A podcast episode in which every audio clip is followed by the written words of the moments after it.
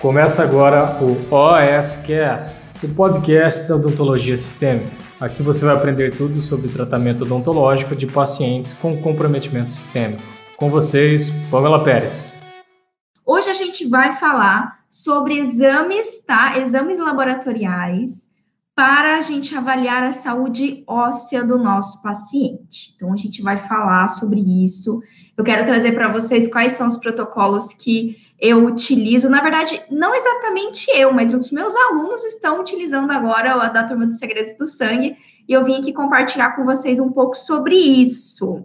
Que exames são esses, Doc? Vamos lá então, tá bom? Se você é novo por aqui, muito bem-vindo ao meu Instagram. E a gente vai falar exatamente como que a gente consegue avaliar a saúde óssea do nosso paciente. Porque é o seguinte, Doc, vamos lá, vamos começar do começo, certo? Conta pra mim, ó, quem faz, é, quem faz orto, quem faz implante. Essas duas especialidades, Doc, elas são dependentes, né? Não preciso nem ficar aqui falando, mas elas são dependentes da saúde óssea do nosso paciente, certo? Então a gente precisa de um bom, um, um bom remodelamento ósseo para dar certo o nosso implante, para dar certo a nossa orto. Acho que todo mundo concorda comigo nesse quesito, certo?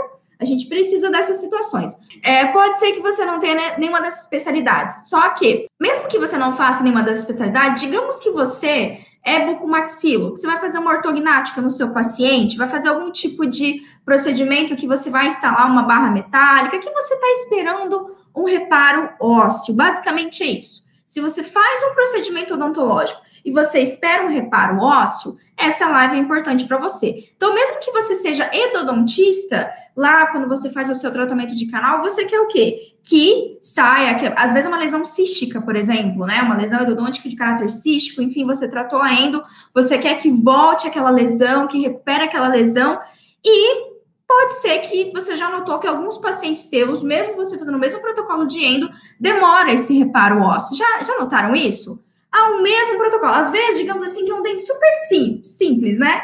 Vamos pensar ali que é um anterior, às vezes é um premolar um pouco mais simples. Digamos que você tem esse paciente aí e esse paciente uh, tem uns pacientes que parece que demoram. O mesmo dente anterior que você tratou uma endo e parece que demora, o paciente não está mais com dor, o paciente, você sabe que a, a, infecção foi controlada, mas parece que o reparo ósseo desse paciente é mais demorado. Já notou isso? A mesma coisa acontece com o implante. Parece que alguns pacientes a integração é super rápida, dá super certo, logo você consegue colocar aí uh, o, seu, o seu protocolo, logo você consegue colocar a sua prótese sobre implante, só que parece que tem uns pacientes que demoram mais. Já notaram isso? Você tira uma panorâmica, duas panorâmicas, periapical, enfim, não sei qual que você costuma fazer, né? Qual que é o seu protocolo, mas parece que demora mais a integração. E o pior, eu sei que isso é mais uma das coisas que o implantodontista mais teme, obviamente, que é uma falha dessa integração, né? Uma falha desse implante ou uma perda tardia do implante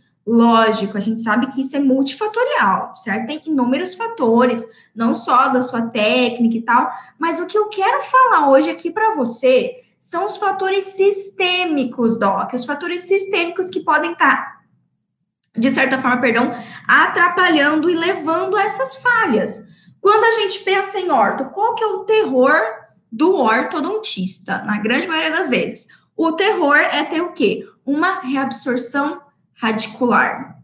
Ou você tem aquele paciente que demora na horta. Eu sei que você tem esse paciente. Quem é horta aqui sabe o que eu tô falando. Às vezes é um paciente jovem, tá? Às vezes é um paciente adolescente, um paciente jovem, adulto jovem, o mesmo protocolo, a mesma coisa que você faz. É um paciente ali que é mais ou menos o mesmo nível de dificuldade, enfim. E parece que você tem uma demora de remodelação. Parece que não é tão eficiente a remodelação. Pamela, tem como ser mais eficiente a remodelação é, perdão, a movimentação ortodôntica? Tem, tem como ser mais eficiente. E ó, sem você fazer muitas coisas não, tá, Doc? Mas quando a gente, é isso que eu vou falar para vocês, quando vocês analisarem esses parâmetros que eu vou citar aqui, eles vão ajudar muito vocês a determinarem o andamento do tratamento. Numa horto, por exemplo, se é uma horto que vai demorar mais ou se é uma horto que vai ser uma horto mais otimizada, mais rápida certo? E isso, ao contrário do que a gente pensa, ah, porque, Pamela, num paciente jovem sempre é mais otimizado. A gente sabe que a grande tendência realmente é. Só que não tem nada a ver, tem paciente adolescente que é um pouco mais lento. tá certo? E tem muitos fatores hormonais que vão interferir nisso também. E é o que a gente vai falar hoje, tá certo? Então, eu quero que você pense nisso. A gente precisa, tá? Como dentista, eu sei que você usa a sua melhor técnica, Doc. Eu sei que você utiliza os melhores equipamentos, o máximo que você pode. Às vezes não é o top de linha top das galáxias, mas é o melhor que você pode comprar e que você pode ter. Tanto o implante, como o orto, como técnica mesmo. Às vezes você, lá ali na endo, você usa o microscópio, você usa o localizador, você usa é, um RESPROC, enfim, o que você utilizar aí, ultrassom, você utiliza todas as tecnologias para o melhor andamento do seu procedimento. Só que a gente sabe que, eu já falei isso algumas outras vezes, da lei 50-50, né?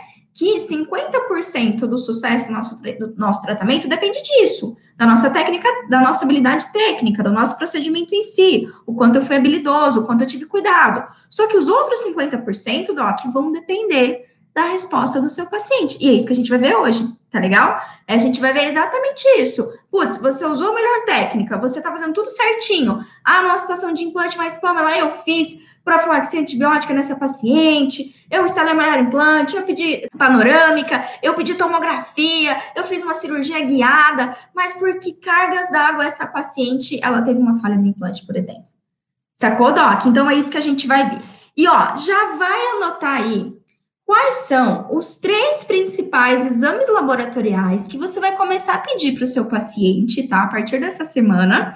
Você não vai se resumir só, você que é implantodontista, ortodontista, enfim, ou você que está com algum, digamos assim, alguma dificuldade num tratamento, numa melhora de uma lesão aí de, de endo, tá certo? Ou um procedimento cirúrgico, buco maxilofacial, tá certo? Você vai fazer um, uma cirurgia ortognática, vai fazer qualquer tipo de procedimento que requer reparo ósseo, como eu citei. Então, além daqueles exames básicos, inclusive já tem vídeo é, no YouTube, aqui no YouTube, falando sobre os exames básicos. Se você está no Instagram, vai lá no YouTube.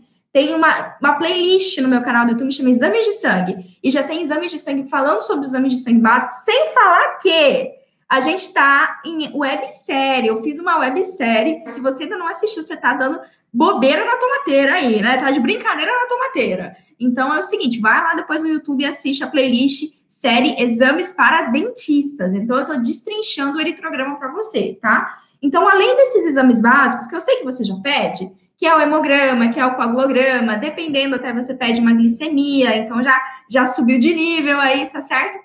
Além desses, tem outros exames que eu quero que você comece a refletir e colocar aí na prática mesmo da sua rotina. Afinal de contas, já que você vai pedir, já pede esses exames. E, inclusive, se você não está pedindo, você não está pedindo nenhum exame, tá, Doc? Eu espero que nenhum de vocês esteja aqui comigo não esteja fazendo isso, porque eu ouço relatos no meu YouTube, aqui no meu Instagram, tem muitos pacientes, pessoas leigas que me seguem, tá certo? E eu ouço uns relatos, assim, especialmente no YouTube, que dá para comentar, absurdos, Doc, absurdos do, dos pacientes indignados de saberem que eles passaram por um implante, que eles mesmo fizeram uma orto e o, o, o dentista não pediu um exame sequer, nada nada. Então, isso é, inclusive, isso é considerado como negligência, tá certo? A gente tem que se atentar em relação a isso. Bom, então você já pede, tá? Tô contando aqui que você já passa, já pede esses exames básicos.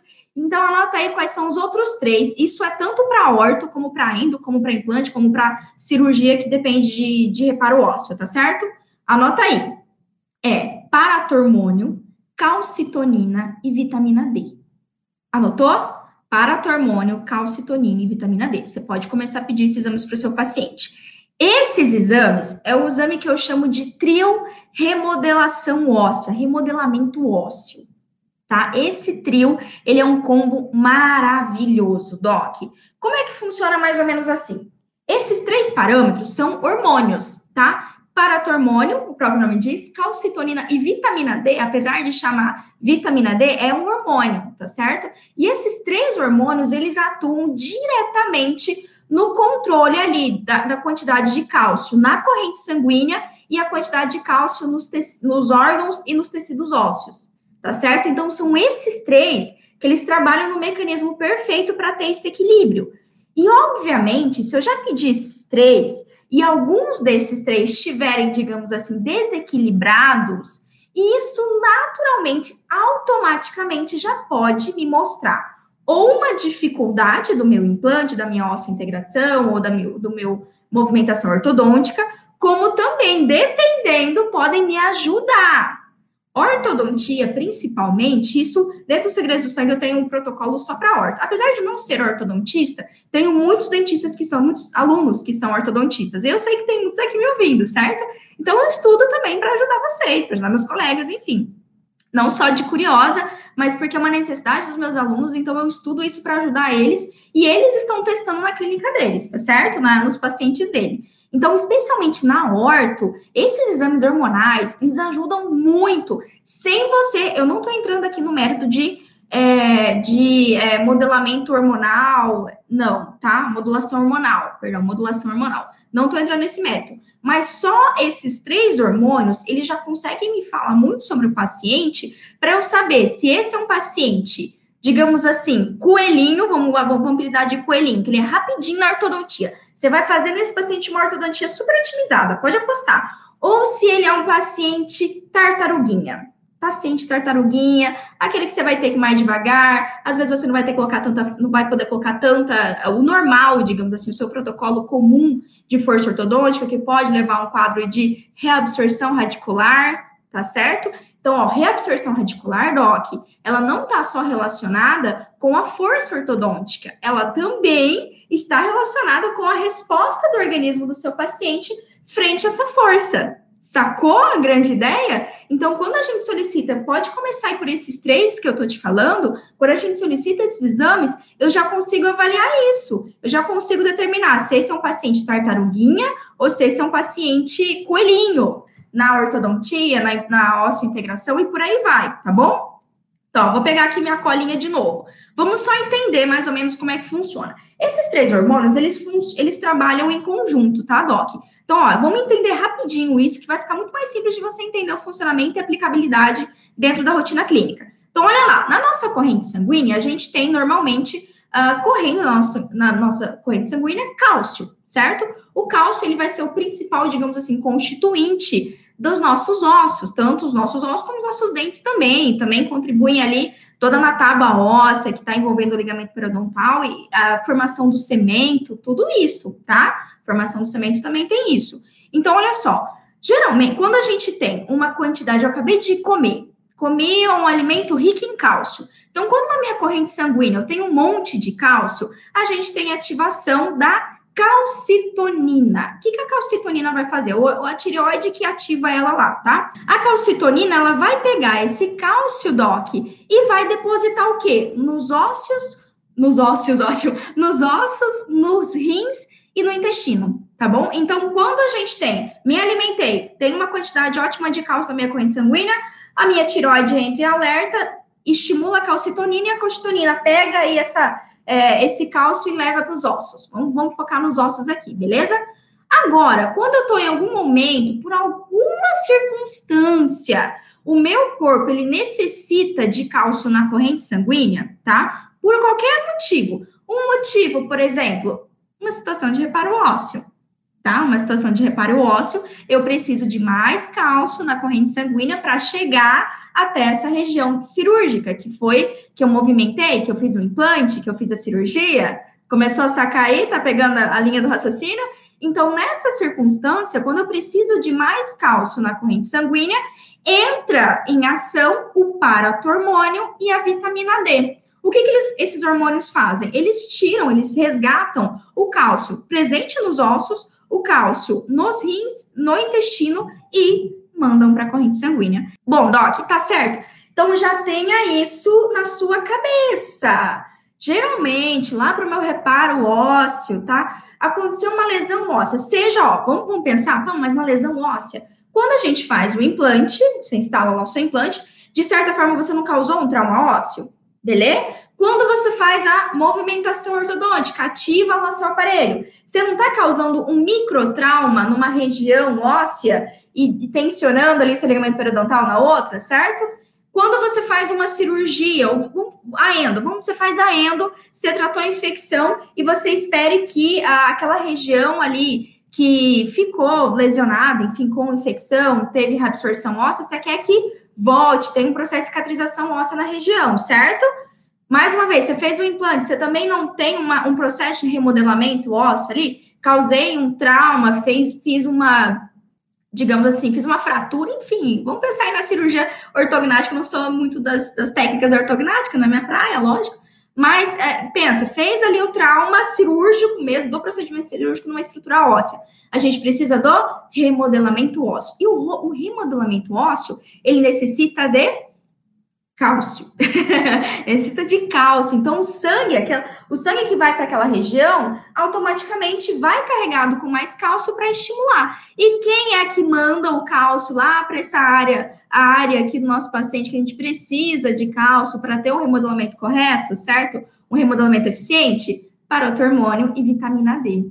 Tá? Então, o que, que isso fala para mim? Eu acho que você já sacou, Doc quando a gente tem níveis adequados de paratormônio, no caso do implante, eu tenho um aumento da ósseo integração.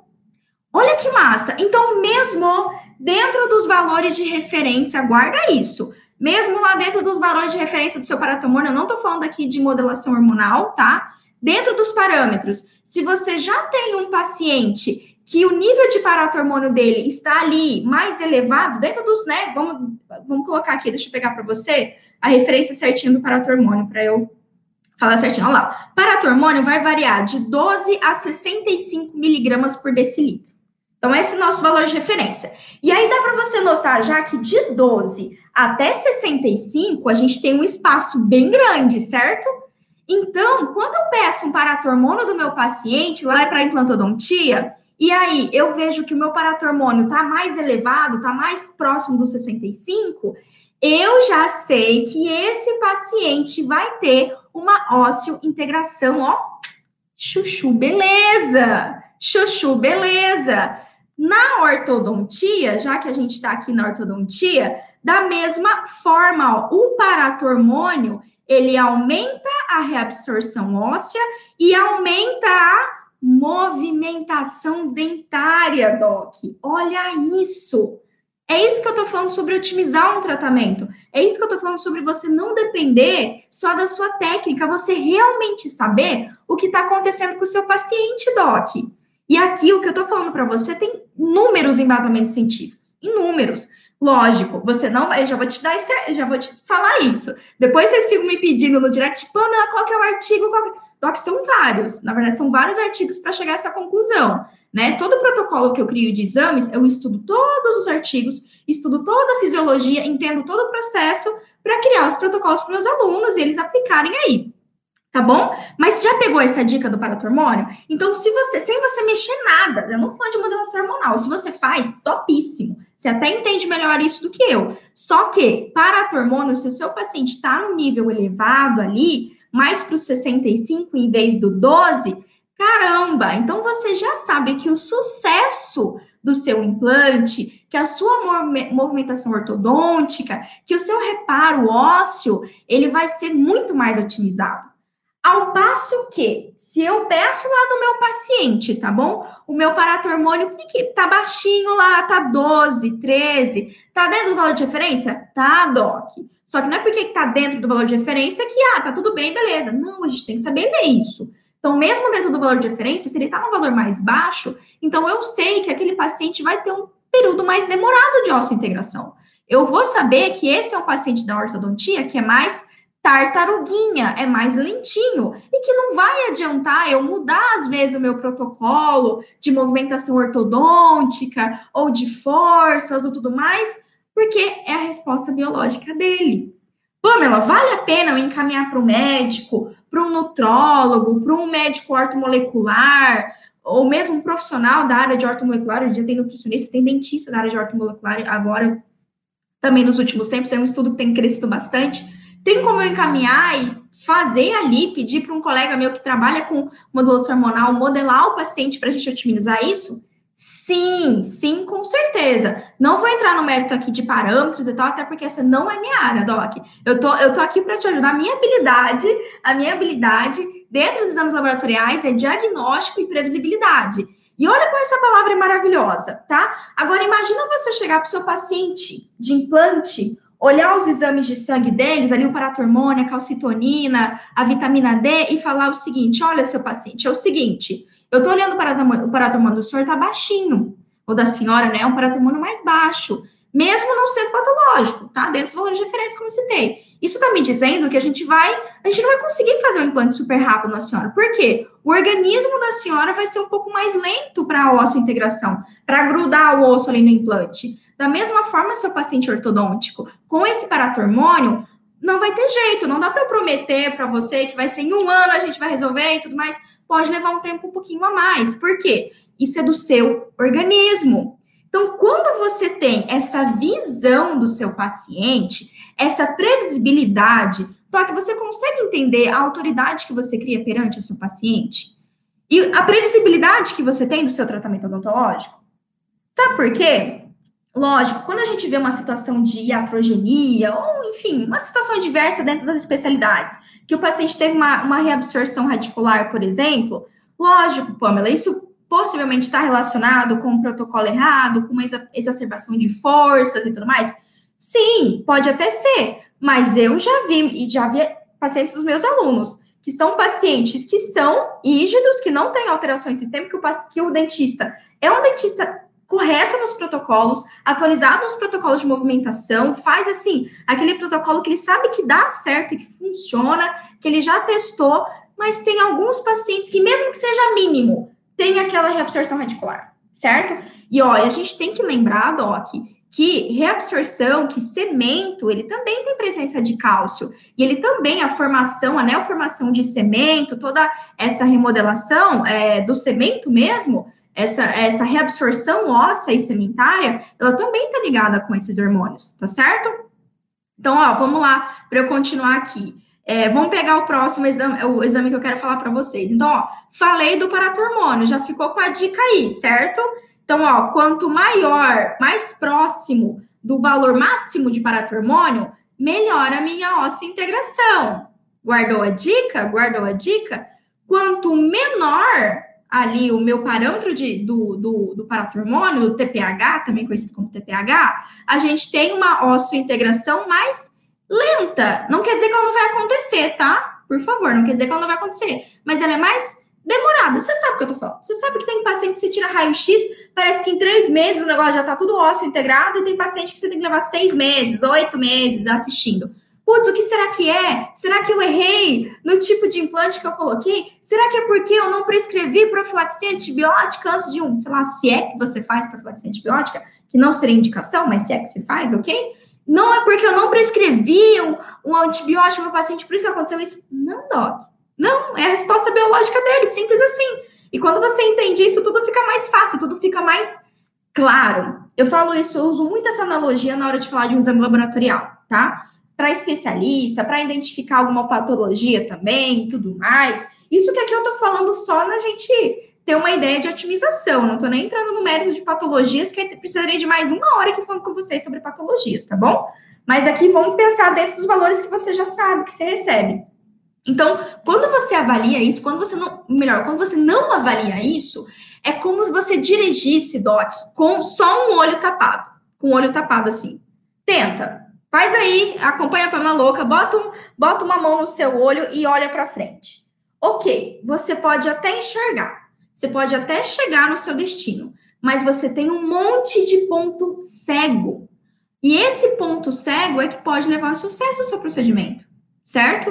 É a mesma coisa. Então, você fazer um exame, é, fazer um procedimento, mesmo, tá? Eu sei que você aprendeu na faculdade que você tem que solicitar exames laboratoriais quando você vai fazer uma cirurgia, certo? Foi que eu aprendi também. Só que exame laboratorial não serve só para isso, Doc. Ele serve para a gente avaliar o nosso paciente, para a gente saber realmente, realmente, mesmo que você tenha feito uma anamnese fantástica, você tenha feito a anamnese blindada lá, que eu ensino para meus alunos segredos do sangue na academia, mesmo que você tenha feito aquela anamnese fantástica mesmo que você tenha feito isso, para você ter 100% de certeza, ter muita previsibilidade, realmente saber o que está acontecendo com o seu paciente, a forma mais simples, mais rápida e mais barata que você tem é solicitar exames laboratoriais, certo? É você solicitar esses exames. Então, ó, vamos lá, para hormônio você já pegou a dica. Vamos falar da vitamina D, tá? Aqui a gente está correlacionando com implante, ortodontia, mas ela é aplicável para tudo, para tudo, tá bom, Doc? Vitamina D. Inclusive, ó, tem uma, um vídeo aqui no YouTube já falando sobre a vitamina D relacionada à ortodontia. Eu até vou pular, então, ó, o meu resumo de vitamina D relacionada à ortodontia. Vamos falar da vitamina D relacionada ao implante. não, mas eu quero saber sobre a horta, vitamina D na horta. Assiste a minha, meu vídeo, tem um vídeo só sobre vitamina D na horta. Você vai explicar certinho, tudinho, bonitinho, muito mais fácil. Mas vamos pensar lá, tá? A vitamina D, ela tá junto com paratormônio, certo? Ela e paratormônio, eles fazem basicamente as mesmas funções, eles trabalham muito semelhantes. Então, a minha resposta também vai ser semelhante, Doc. A vitamina D, ela vai variar, ó, de 15 até 75. Mais uma vez, tá vendo que tem uma diferença grande? Dentro do valor de referência, de 15 para 75, é muita diferença, é tipo 7, 7 vezes mais. Então, isso é muito importante pra gente. Ou seja, sete vezes mais otimizada o meu implante, a minha ossa integração. Sacou? Sacou isso? Então, olha lá. Quando a gente tem a vitamina D, então, quanto mais elevada a vitamina D do meu paciente, dentro dos valores de normalidade, ou seja, mais próximo ao 75, tá? Mais otimizado ali, ó, mais, uh, cadê? Cadê, cadê, cadê, cadê? Deixa eu pegar. Melhor vai ser a minha integração e mais otimizada a minha ortodontia, como eu expliquei nesse outro vídeo.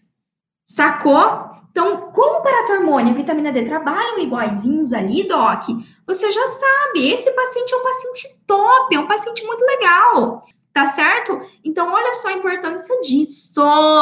Fala sério, não, ó, eu não tô, eu quero aqui coraçõezinhos, a pessoa carente. Quem está aqui no YouTube para mim e está gostando do que eu falei até agora e aprendeu uma coisa nova e já deu, acendeu aquela luzinha e falou: caramba, como que eu não sabia disso antes? Já manda aqui para mim no YouTube e quem está aqui no Instagram também. Fala, caramba, hashtag acendeu a luzinha, tá? Acendeu a luzinha. Se eu acendi a luzinha, manda aqui essa hashtag, manda a hashtag bonita aqui para mim se eu acendi essa luzinha, tá certo, Doc? Tudo bem? Então, olha só, a mesma coisa. Agora, e a calcitonina, Pamela? A calcitonina, ela me ajuda, ela me atrapalha, porque a função dela, certo? É tirar ali o cálcio da corrente sanguínea e levar para os ossos. Pamela, quer dizer que quando a calcitonina tá, tá alta também, quer dizer que, assim, o meu osso, ele é mais saudável? Eu vou ter mais cálcio no meu osso e tal? Não necessariamente. Então, ó, sacou? Não é porque a calcitonina está imensa, tudo está imenso, que vai ser otimizado. Não, existe um equilíbrio. Tem que ter um equilíbrio. Eu estou falando tudo isso para você só dentro dos valores de referência, sem você fazer nada, tá? Não estamos entrando no mérito de patologia aqui, tá? Mas olha só, a calcitonina, anota aí, atua diretamente nos osteoclastos, diminuindo a atividade de reabsorção óssea e causando uma diminuição do nível sério de cálcio ok?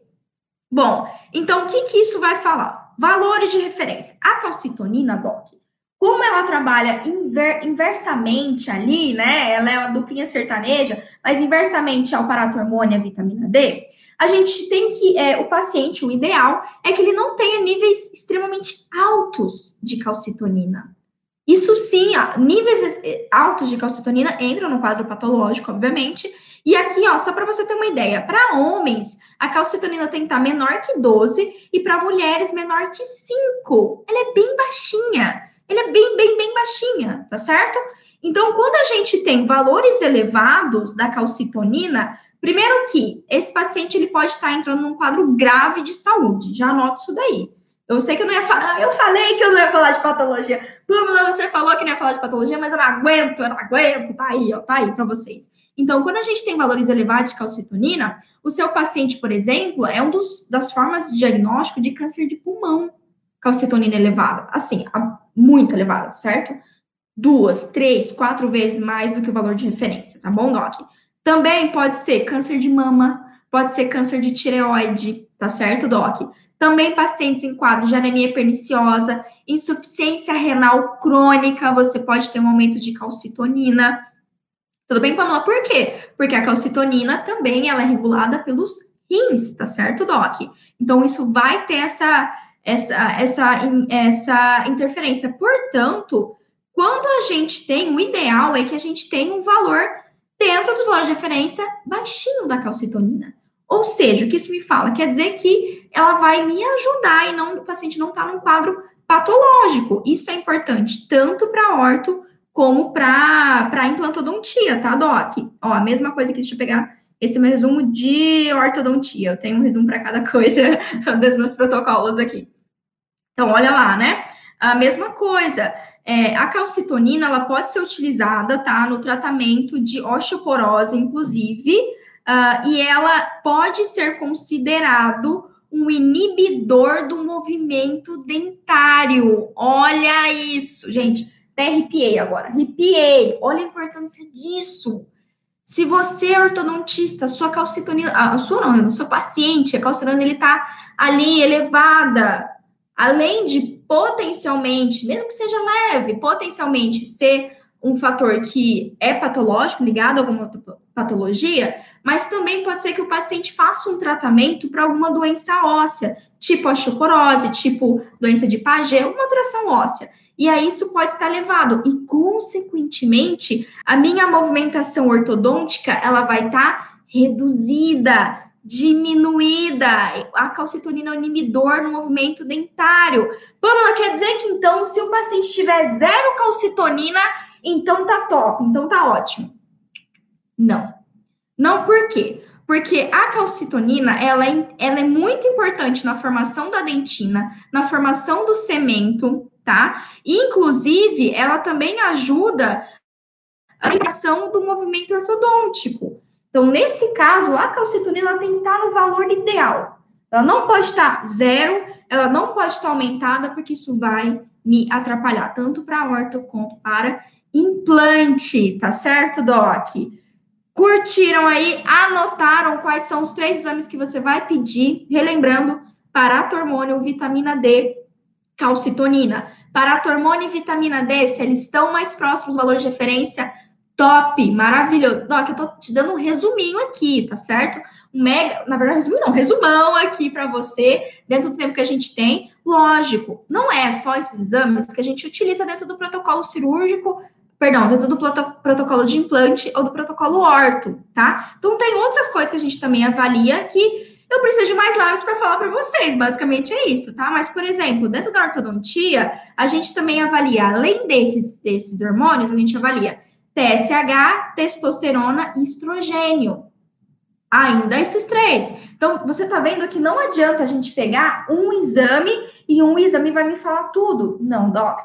Exame laboratorial tem disso, é a interpretação de todos esses fatores. E, obviamente, eu sei, em vez de você estar, ó, tá aqui meu, meu companheiro, em vez de você fazer igual a Pamela que comprou o Malamed, o Malamed não, olha o Malamed, eu sei falar do Malamed, comprou o Alash aqui de, sei lá, 1.800 páginas, é muito mais fácil me acompanhar pela live, obviamente, é para isso que eu tô aqui, por isso que eu faço live, para ajudar vocês, tá certo? Esse é meu, minha missão dentro das redes sociais, tá certo, Doc? Sem falar que, além das nossas lives aqui, se você ainda, ó, se você ainda não se inscreveu, eu não sei o motivo, começa por aí, que é dar realmente tá de bobeira na tomateira aí, Doc, tá bom? Beijo para vocês, então.